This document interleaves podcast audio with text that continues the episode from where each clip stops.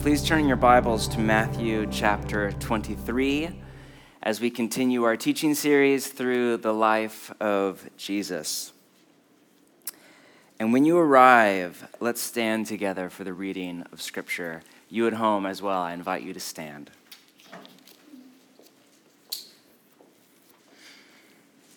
Matthew chapter 23, verse 1. God, we open our heart like soil that is thirsty for the rain and the seed and the sun.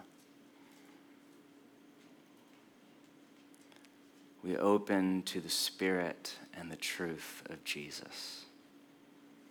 Come, Spirit, and come, truth.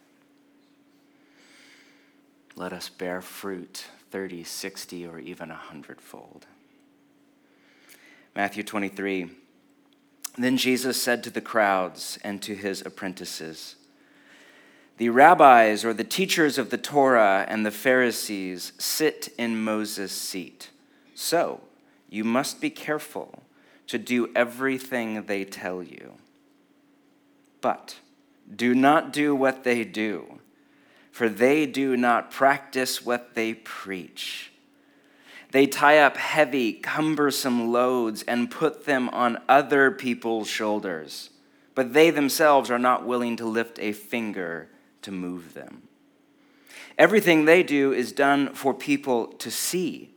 They make their phylacteries wide and the tassels on their garments long. They love the place of honor at banquets and the most important seats at the synagogues.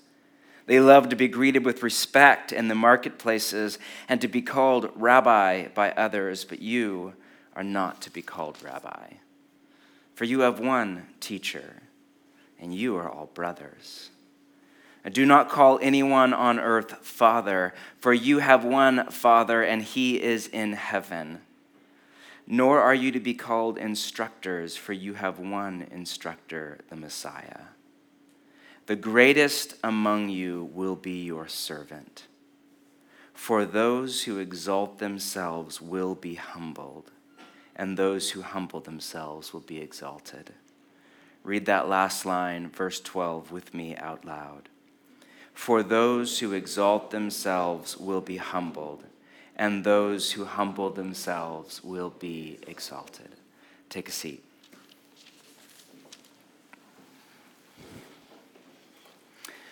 Have you ever been hurt by a pastor or a church leader or a church? From up close, you got to know the pastor behind the scenes, and it turned out he or she was a very different person in private than in public, and it wrecked you. It upset a deep fissure in your soul or just from far away, the dramatic fall of yet another celebrity pastor gone viral on the internet, which is fast becoming an American pastime. Pastors who were household names turn out to be the proverbial, in Jesus' language, wolf in sheep's clothing. Have you ever been hurt by me, something I said or did to you or to our church? I'm sure I have at least let you down on a point or two or a thousand. Now, I'm not asking you to email me your list of grievances. Ignorance is bliss for me at this point, and I'm not that ignorant. It's been a long year, and I am tired and I am tender. I'm just asking you to honestly face the pain that pastors, those we look to to lead us and guide us into deeper life with God, often cause harm and at times more harm than good. We live in a time of widespread decline in faith in Jesus and in the church. Every year, millions of millennials walk away from the church, and millions more Gen Z were never there to begin with. Please note this is a Western phenomenon, not a global one. The Church of Jesus is exploding around the world, in particular with young people and women and people of color. This is an issue here in America. But tragically, many people walk away from the church because of pastors, not in spite of them. Now, pastors, I mean that in the broadest sense of the word, as leaders in the church, are often part of the problem, not just the solution.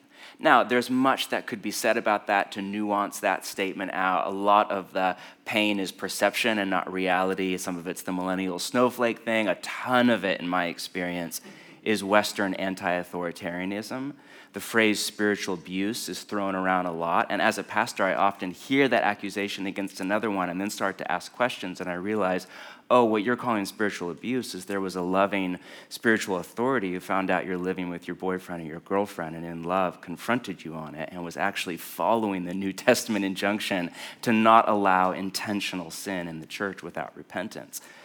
So there's all sorts of reasons. A lot of it's just clickbaity news stuff where we hear about every single pastor gone wrong and we hear nothing about the tens of thousands of men and women who serve and love very well over decades.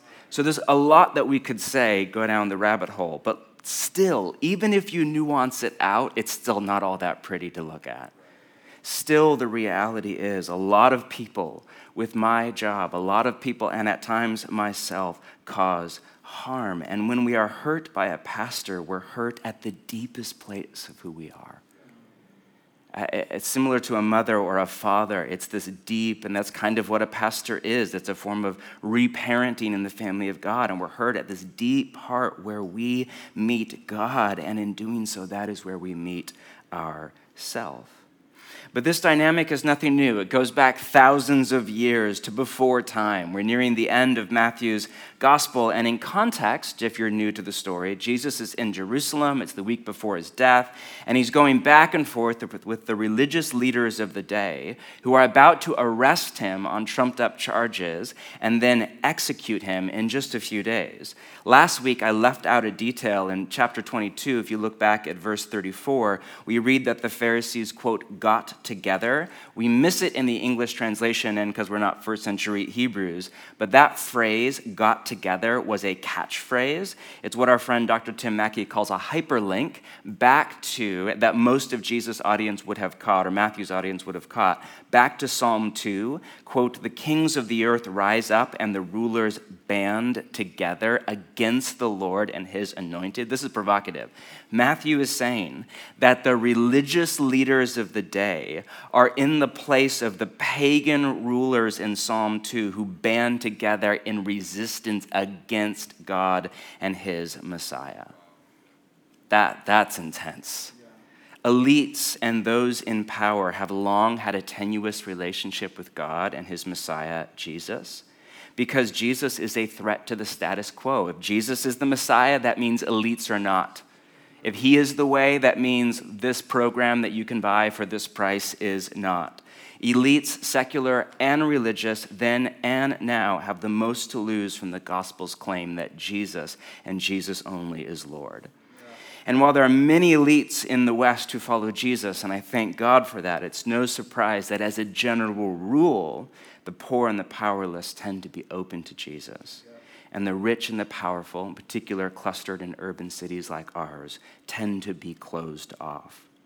And yet, even though he was hurt by the religious leaders of the day, and not like just in his emotions, he was killed by them, he stayed true to God, to Scripture, and even to the church.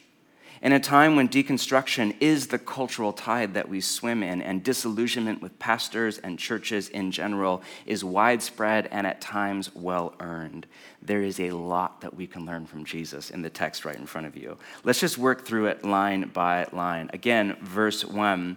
Then Jesus said to the crowds and to his disciples or apprentices, The teachers of the law, or some of your translations have the scribes, and the Pharisees, which was a kind of sect in first century religious Judaism, sit in Moses' seat. So you must be careful to do everything they tell you. Be careful to do it but do not do what they do, for they do not practice what they preach. Now, a little background Moses' seat was a literal chair in the synagogue where the rabbi would teach from, but it was also a metaphor for how the teachers of the Torah stood in the place of Moses. Similar to Moses, their job was to interpret scripture and God's commands for the people to obey and do so well. The Bible was and still is complex enough and long enough and ancient enough that we need people with expertise to interpret it and teach it. Literally, what I'm doing for you right now. I spent two days in Matthew 23 alone, not to mention years in Bible college and seminary, not to mention how many years of my life spent reading books. My job is to do what you don't have time for and then to teach Scripture. Jesus is not against that. He's not against Scripture. He's not against teachers of Scripture. He's not against, quote, organized church. He was in, quote, organized church every single Sabbath. He was a teacher of Scripture. And in a few paragraphs at the end, he goes on to say he will, quote, send teachers of the law, the exact same phrase, to the church. He will send scribes to the church. He's not even against what the Pharisees were preaching. In fact, a lot of scholars argue that Jesus was a Pharisee and that this is insider critique, and that's why Jesus' tone is so harsh. Whether or not that's true or not, for sure, Jesus was reading the Torah in a very similar to way to how Pharisees were reading the Torah in first century Israel. His beef is not with their theology, his beef is not with, with what they were preaching, it's that they were not practicing what they were preaching. The same could be said of many of us teachers today. The issue isn't their theology, which is often biblical, and we need to, in Jesus' own language, quote, be careful to obey it. The issue is their lack of integrity. Next comes a few examples. By the way, just this is not fun to teach when you are the person that Jesus is teaching on right here. For they tie up heavy, cumbersome loads and put them on other people's shoulders, not their own but they themselves are not willing to lift a finger to help them.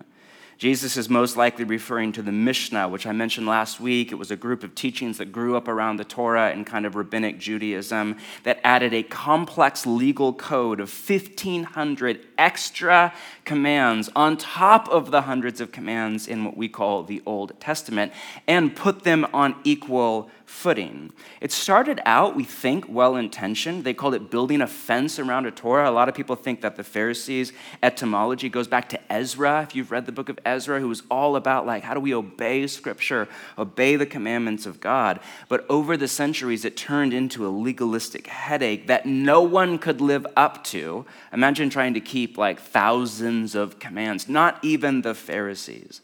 Verse 5 Everything they do is done for people to see. Or one translation has, quote, everything they do is for show, to be seen by people. They make their phylacteries wide and the tassels on their garments long. Phylacteries, or in Hebrew, the word was tefillin, were small leather boxes still in use in Orthodox Judaism today, with the great Shema from Deuteronomy 6 rolled up inside them. And tassels, or tzitzit in Hebrew, were rope strands that now are worn on a prayer shawl. In Jesus' day, were most likely just worn on the edge of your sleeve or your garment as a visual cue to pray, similar to the rosary in the Catholic tradition or the Eastern Orthodox prayer rope. They were based on a literal reading of Deuteronomy 6 and the Great Shema that we read last week. Quote, Fix these words of mine, the Shema, in your hearts and minds, tie them as symbols on your hands, and bind them on your foreheads. They were so serious about God's law that they literally did this. And Jesus is not against phylacteries or tassels. In fact, depending on how you translate the Greek, it seems that Jesus himself wore tassels. He's against religion for show, spirituality for a stage. As the New Testament scholar R.T. France put it in his commentary, quote, their religious practices were designed to win the approval of other people rather than of God. Rather than directing people's attention to God, they were distracting people from God. They were replacing self with God in religion. Not only that, but six, they loved the place of honor at banquets and the most important seats in the synagogues. Seating was a very elaborate cultural custom in Jesus' day. Tables were shaped like a U with the host at the head, and where you sat at the table, whether you were right to the right or to the left, one place away, two places away, ten places away, said a lot about kind of the sign of your status in the community. Like, I, like best I can think of is I used to play in indie rock bands for years, and there was always like indie angst and drama around the order of the show. Like, particularly if it was a local show and you weren't on tour, who's the headliner? Who's the middle band and who's the opener. You do not want to be the opener, right?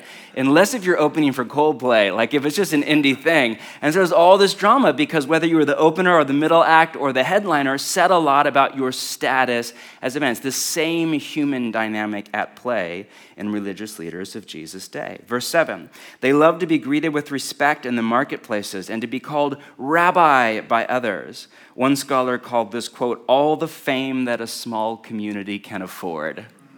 Right? This is before Instagram and the internet. Rabbi. In small communities to this day, where power and wealth are limited, titles are often a very big deal. The Pharisees loved to be called rabbi, which literally means my great one, and was used not just for teachers, but for the best teachers of the day. But Jesus goes on, 8, you are not to be called rabbi, for you have one teacher, an oblique way of kind of referring to himself. And you are all brothers, your family. Here comes Jesus' egalitarian sensibilities, right? You're on equal footing with each other. And nine, do not call anyone on earth father, for you have one father and he is in heaven. Now, Pharisees, he's most likely not saying you can't like wish your dad a happy Father's Day in a few weeks. Our day is coming, dads. Pharisees were also called Abba, the Aramaic word for father, by their disciples who were likened to their children. Jesus is saying, We're family, yes, but God is our father not your rabbi, not your pastor in our language. God is your father. 10, nor are you to be called instructors, for you have one instructor, the Messiah. The word instructor is hard to translate into English. It means mentor or even master. It was used for the rabbi who was the head of the school that was attached to the synagogue that was called the Beit Talmud or the house of learning. Now, Jesus' prohibition against titles or the use of titles for religious leaders is a bit shocking when you consider that, in spite of the plain text in front of you, a lot of us do exactly what he said not to do. Particularly the use of the title Father, and I have great respect for the Catholic tradition. You all, if you've been around my teaching, that's not a secret. In the New Testament itself, Paul regularly likens pastors, likens them to fathers and mothers. He's not scared of the metaphor at all, but there is not one example of anyone calling him Father Paul or Pastor Paul. Pastor is a verb most of the time in the New Testament, not a noun. It's something that you do, not something that you are, and most definitely not a title. In our tradition, we don't call leaders fathers, but we still love our titles. Pastor, which is not a title in the New Testament, is used as a title all over America. Pastor so and so, pastor and so and so. In our church, we have pastors. We even use the word pastor in our job titles. Like if you go to our website, I think I'm the pastor for vision and teaching. Not for long, but I am for now. But we are not called too soon. Sorry. I'm tired. But we are not called pastor. If you call me Pastor John Mark, I will do my best to graciously say, just John Mark, thank you. Though, Christian's grandmother, how old is she? 87. 87 years old, African American, sound African American sounds amazing. She calls me Reverend Comer. I'm not gonna lie, I kind of like that. Like, I think I think we'll let her get away with that one, and I won't correct that ever because it's fantastic. But look at what Jesus says next, verse 11. The greatest among you will be your what? Your servant. For those who exalt themselves will be humbled, and those who humble themselves will be exalted. Notice, is that a command? Nope. I mean, it's implicit, but it's sure not explicit. That's a statement of reality. You don't believe Jesus? Just read the news. This happens every single day. Those who exalt themselves will be humbled, and those who humble themselves will be, and on a regular basis, are exalted. Okay, let's just take a step back and take a breath in and out. Jesus is calling out three basic problems in the religious leaders and by default the religious culture of his day. First, they place the burden of unrealistic expectations on people. Unlike Jesus, whose yoke was, quote, easy and his burden light, they add to the already kind of crushing weight of life a whole other burden of legalism that even they cannot live up to. Two, they focus on appearance more than substance.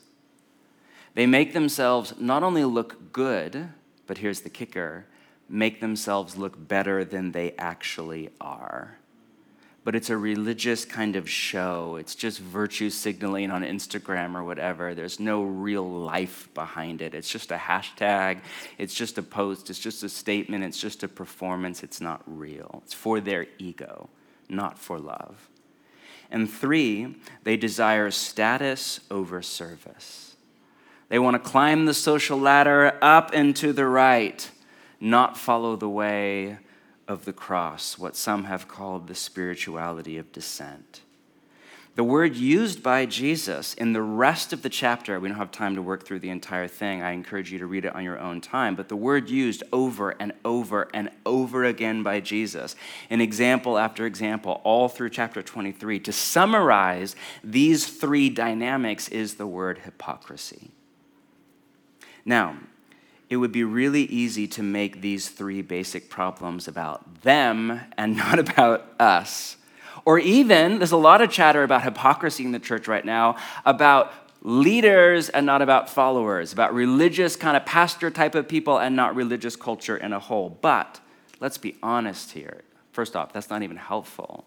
Do any of you struggle with these three dynamics at all?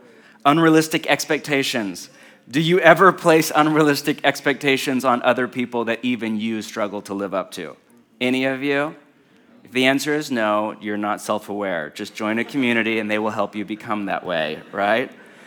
Um, in spiritual life or in any part of life, whether that's expecting people to always be there for you when you're not always there for them, or expecting them to check in for you when you don't check in for them, or expecting them to love you on your own terms with no respect for their personality or preferences, or expecting other people to never bail when you bail, or here's a very common dynamic we expect other people to show us mercy when we're quick to show other people judgment, right? It's a two way street. In the wider culture wars, one of the turnoffs of progressivism right now is the so called cancel, cancel culture phenomenon, which is a, a, a symptom that's kind of a, a blend of utopianism, of widely unrealistic expectations for people, their behavior, their speech, their purity. I am all for accountability and high moral standards. I'm a pastor from the way of Jesus, so I'm not entirely against it. But in secular culture, there is no laid out path to become a good person. And when you trip up on the non existent path, there is no mercy, there is no atonement, there's no forgiveness of sins. It is dog eat dog. Now, my point here isn't to cancel cancel culture. It's just to point out this dynamic is alive and well today in all of us. Secondly, appearance more than substance. Any of you want to look better than you actually are? I sure do. You think this is a mess? You should, you should actually know what I'm actually like behind the scenes, right? We don't wear phylacteries or tassels, but we love our likes on Instagram and we perfect our selfies and or we love if we're a little more sophisticated, we love the letters after our name, or if we're professional, the title from our job or career, or if we're just like more of a hangout person to one up each other in cocktail party conversation. From phylacteries then to virtue signaling now, most of us, myself included, want to look not only good, but better than we actually are. Three, status over service. For us, it's not the seating arrangement or the title rabbi. I don't know what it is for you. It depends a lot on your socioeconomic background. Maybe it's the college you went to, or whether or not you went to grad school, or how much money you make, or what neighborhood you live in, or how many followers you have on social media. In a recent survey, this was surprising and not surprising at all, but in a recent survey of Gen Z, the number one aspiration for an entire generation of Americans was to become an influencer, i.e., to become famous. Literally, that's the number one thing in the survey. And the cult of celebrity has infected the church like a disease. And it's not just pastors who are behind it. Have a look at this from Laura Barringer and Scot McKnight in their book, A Church Called Tove. Celebrities don't form on their own. Behind every celebrity pastor is an adoring congregation that both loves and supports the celebrity atmosphere. The development of a celebrity culture also doesn't happen overnight. It begins when a pastor has a driving ambition for fame, but it can't take root unless the congregation supports that ambition. Unfortunately, many people want their pastor to be a spiritual hero or a celebrity at some level. They not only want it, but they often expect it and find themselves believing it about their pastor.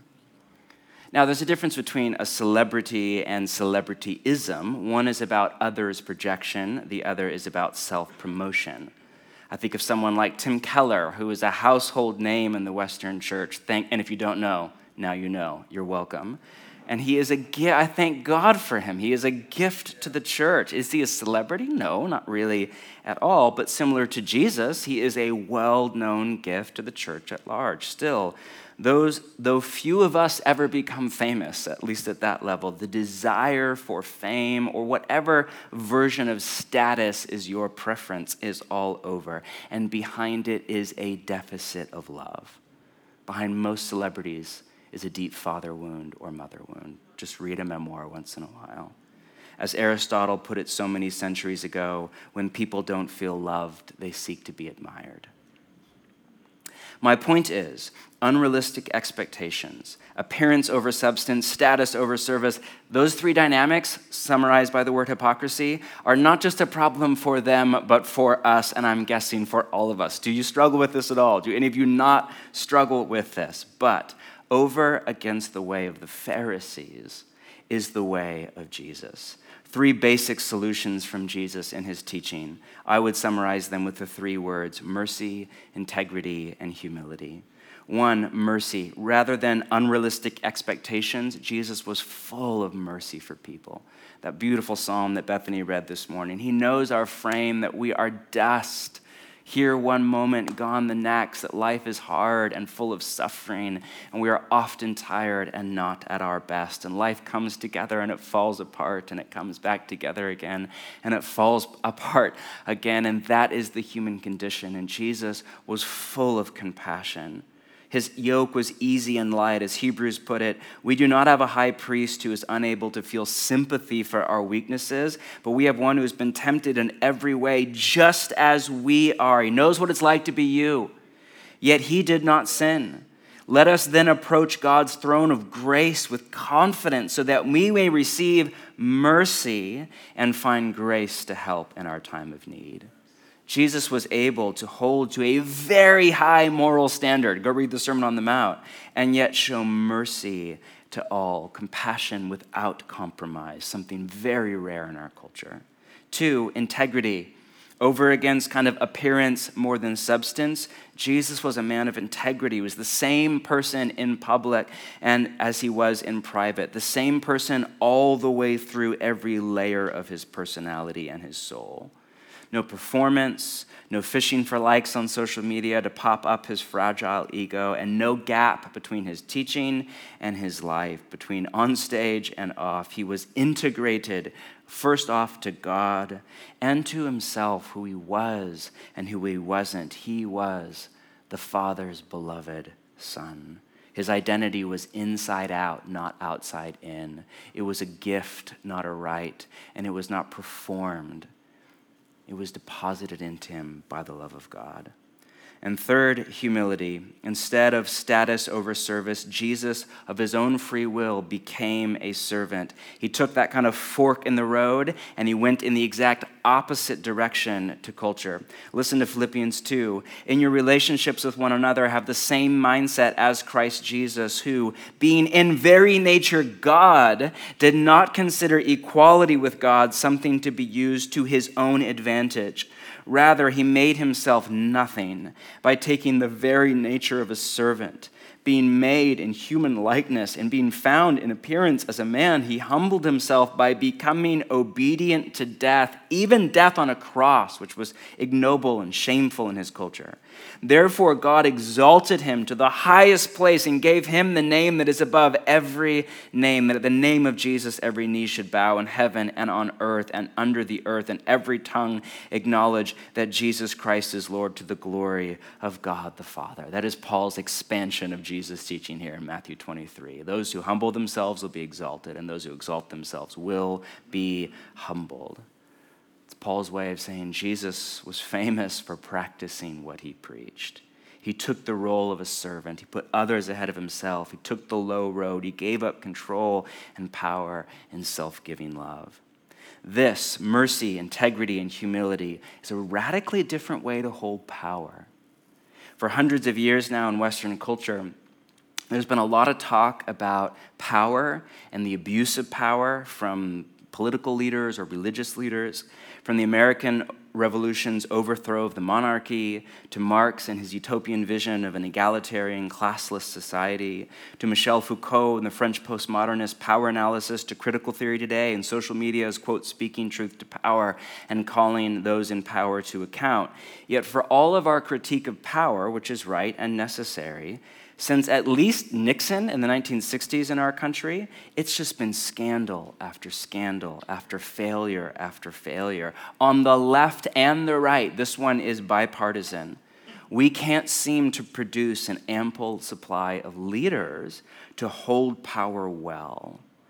I would offer to you that one of the primary reasons of this is because the West way of dealing with power, and really this is global, is to take power away from the powerful and give it to the powerless, to take it away from the dominant group and give it to the marginalized group. This is good and it is right and it is fitting, but it does not go deep enough to solve the problem. The problem is this strategy, it rarely works, and frequently it makes a bad problem worse. Just do a cursory study of the last century whether you study post colonial theory or former Soviet bloc countries or Latin America, there are success stories that are beautiful, but they are not very common. Please don't hear what I'm saying right now as a passive aggressive pushback on justice. Not what I'm saying at all. I'm saying we need to go deeper. Listen to Miroslav Volf, the Christian intellectual and Croatian professor now from Yale, who grew up under brutal oppression and, and violent injustice. In his masterpiece, Exclusion and Embrace, which is just staggering at every level, he writes, All too often, he can say this, I can't, but all too often, they, the oppressed or injured, do not want to topple the dominant order. They demand the reshuffling of cards, not another game. They do not blame the game, only the stronger hand of the adversary. Victims need to repent of the fact that all too often they mimic the behavior of the oppressors. Let themselves be shaped in the mere image of the enemy. I just want you to consider, I know that's provocative language, I just want you to consider his metaphor that Jesus is not giving us a new hand. Imagine a card game. He's not saying, let's reshuffle the deck and start over and give everybody the same number of cards. He's saying, let's throw the game out altogether. The way to hold power for Jesus is not just to take it away from one and give it to another, though there is a time and a place for that, that I am in full support of. But it's to hold power with mercy, integrity, and humility. You see, the problem is not power. Read Genesis chapter 3. We were made to hold power. To rule is the word used in Hebrew. As the image of God, that's a way of saying as kings and queens. The problem isn't even that some people have more power than others, some of that is a necessary evil until Jesus' return. The problem is the abuse of power people much smarter than I, which is not that hard, argue that the maxim power corrupts and absolute power corrupts absolutely is actually not true, and argue that power reveals what's inside a person and it amplifies its influence for better or for worse. Don't believe me? Watch what's it called? Falcon and the Winter Soldier. We watch that as a family. That's what the entire thing is about, right there. Give a good person power, and they will steward it for good on behalf of the powerless. Give an evil person power, they will use and abuse it to gain more power and make the weak pay the bill. What we need is people of mercy, integrity, and humility who give their power away. We need people who follow the way of Jesus. How do we become these types of people? Let me give you three simple practices in a minute or two from the way of Jesus. To grow in mercy, the practice of listening. When we listen to another and we really hear them, hear their pain, hear their story, how they became who they are, how they got to where they are, we cross the chasm of difference that is the cause of so much of our judgment of others. It's very hard to judge someone you understand. And we do this through listening to another. I would argue that the first and primary skill of learning to live in community is learning to really listen at a soul level to another. To grow in integrity, the practice of secrecy. This is all over the life of Jesus. If you're new to it, it's a very simple practice. You just do something good. It can be major, it can be minor. It can be a glass of cold water, it can be tiny for God, for another, whoever, and you just don't tell a soul. You don't post it on Instagram, not even on Instagram story where it goes away after a while. You don't just kind of slip it into a conversation. Oh, when I was, you know, serving the poor a few days ago or whatever. You just do it for an audience of one or you do it for somebody that will not even thank you or have gratitude. And you just let that work integrity into the fabric of your being. Because integrity, much of it's about doing the right thing for the right reasons. A lot of it's about motivation, not just behavioral management. Three, to grow in humility is the practice of service. Nothing will humble you like actually following what you say you believe and acting like a servant. Because then when people treat you like a servant, you're like, hey, oh, maybe my service was just a performance and not actually the desire of my heart. When you serve, the ultimate expression of love, because it is self giving, often without getting anything in return, the reward for serving well is, is serving well and is becoming a man or a woman who is a servant, like Jesus, who, quote, made himself a servant in Philippians 2. Listening, secrecy, service. You know who does this very well? Come on, what day is it? Moms, yes, it's Mother's Day. Moms, you did you do this, not all of you, but most of you do this so I had to work it in at some point. Honestly, you are a bright, shining example of this. As a general rule, and please forgive the bell curve kind of generalization here, but I would argue that men tend to be more selfish than women. You can normally spot this in little children, even in egalitarian homes and that singles and couples with no kids tend to be more selfish than parents. Now, I'm not trying to say that to insult any of you in the room. I'm just trying to say all of us who are not a mom, which is a lot, we have a lot to learn from you moms. Mothering and parenting in general is a daily invitation to die to self. As a mom, you do a lot of listening, right, to stuff that you do not care about. And trust me, I don't know at what point you start caring, but it's, it's I think it's I think they're like 20 something before it's interesting to you at that point. You do a lot of listening, you do a lot of secrecy. Most of what you do every day doesn't go on any feed or in nobody says thank you, nobody says a round of applause, and you do a lot of serving. You will never work harder at anything in your life, you moms and you dads, for zero pay Actually, it costs you quite a bit of money and for very little gratitude. And what gratitude you do get tends to be because you make them say thank you to you, which just doesn't have the same effect, right? And no matter how, here's the kicker like as a parent of teenager, no matter how hard you try, you will inevitably, inevitably fail you will hurt and wound your children, even if you're a good parent, and they will end up in therapy at some point. And if not, then you haven't done a good job with them, which is why so many abandon their children. Either walk out or, or, or, maybe they're there in the home, but just let the kids figure out life on their own. That's why Mother's Day is a, is a pain point for a growing number of people in our country with the breakdown of the family.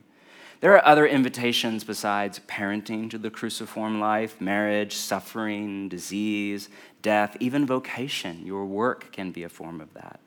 But parenting is one of the primary invitations that a lot of us receive to follow the cruciform way of Jesus.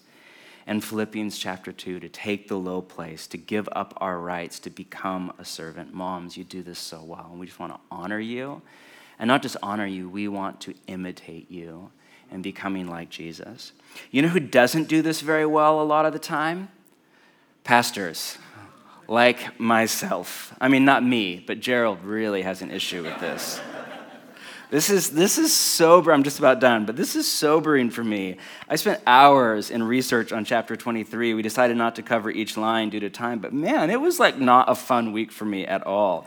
It made me think of that line in James, you know, which is a great word of advice let not many of you become teachers because you will receive a stricter judgment.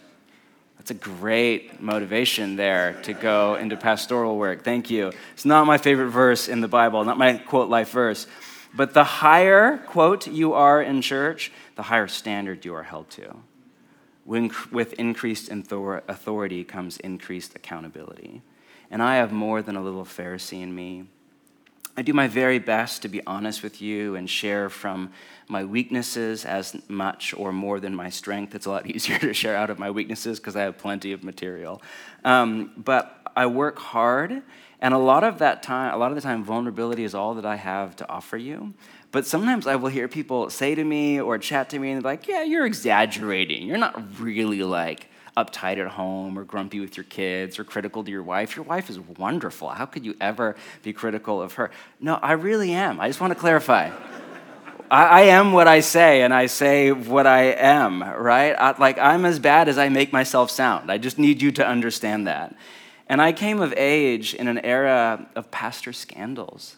Over the last 10 years, we've seen so many pastors fall, not because of theology. I mean, there are examples of that too, for sure, but because their life behind the scenes did not measure up. They did not practice what they preach in Jesus' language. Often there was no adultery and there was no heresy, but they did not hold power with mercy, integrity, and humility. I remember when um, T was pregnant with our first, who is 15 right now.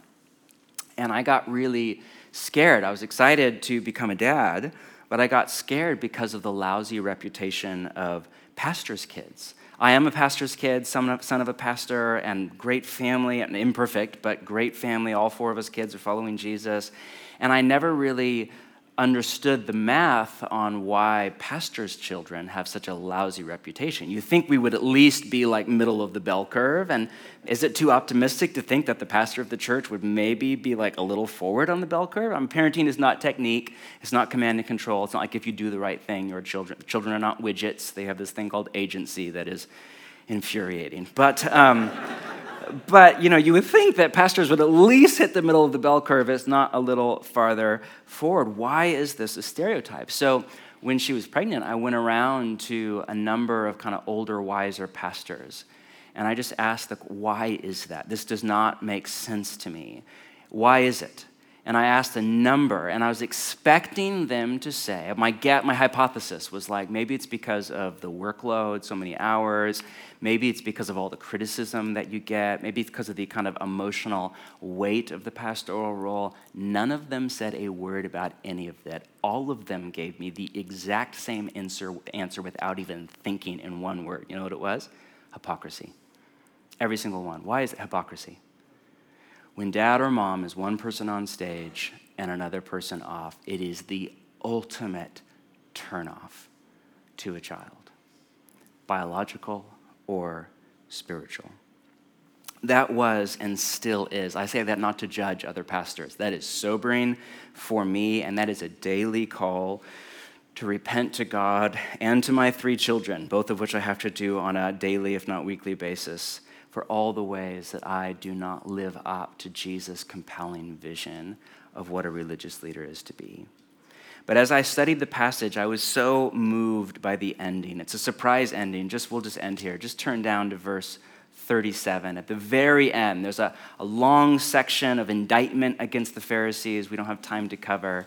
And then read what Jesus says at the end Jerusalem, Jerusalem you who kill the prophets, spiritual leaders from Jesus, and stone those sent to you, how often I have longed to gather your children together as a hen gathers her chicks under her wings, but you were not willing.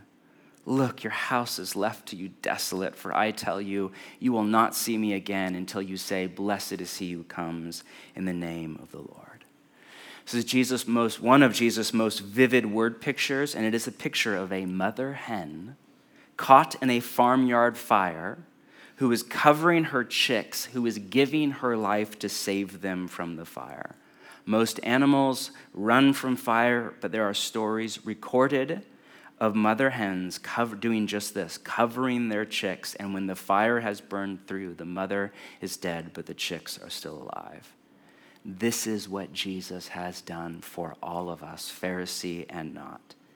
He is the nurturing, loving mother who sees the fire coming, a reference here in Matthew to the destruction of Jerusalem and the Temple Mount in AD 70 when it was literally burned to the ground because it, the religious leaders of the day, for the most part, rejected Jesus as the Messiah, rejected his teachings on nonviolence, and instead went to war against Rome and lost spectacularly.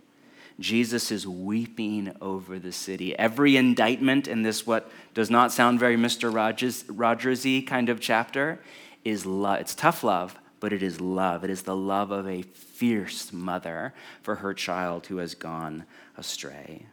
It is a loving warning from Mother Jesus, who gave his life on the cross to cover us from the fire. And not just for us, but for all. Jesus had the remarkable maturity, so rare in human beings, to be hurt by the abuse of power from religious leaders and not to throw out the baby with the bathwater.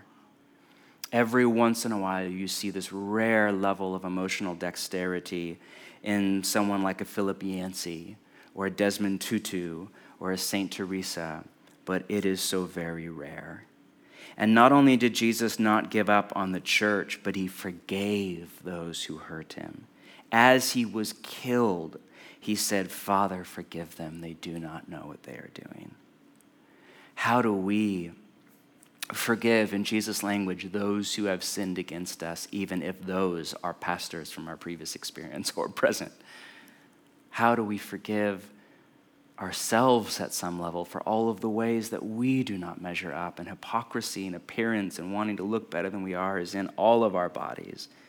We come to Jesus on the cross. We let him cover us. How I've longed to cover you, to bring you close to myself, Jesus said we let him do just that. We let him cover us. We let him bring us close to himself and cover us from the fire and then transform us into children who are like our Father, who are full of mercy, integrity, and humility. May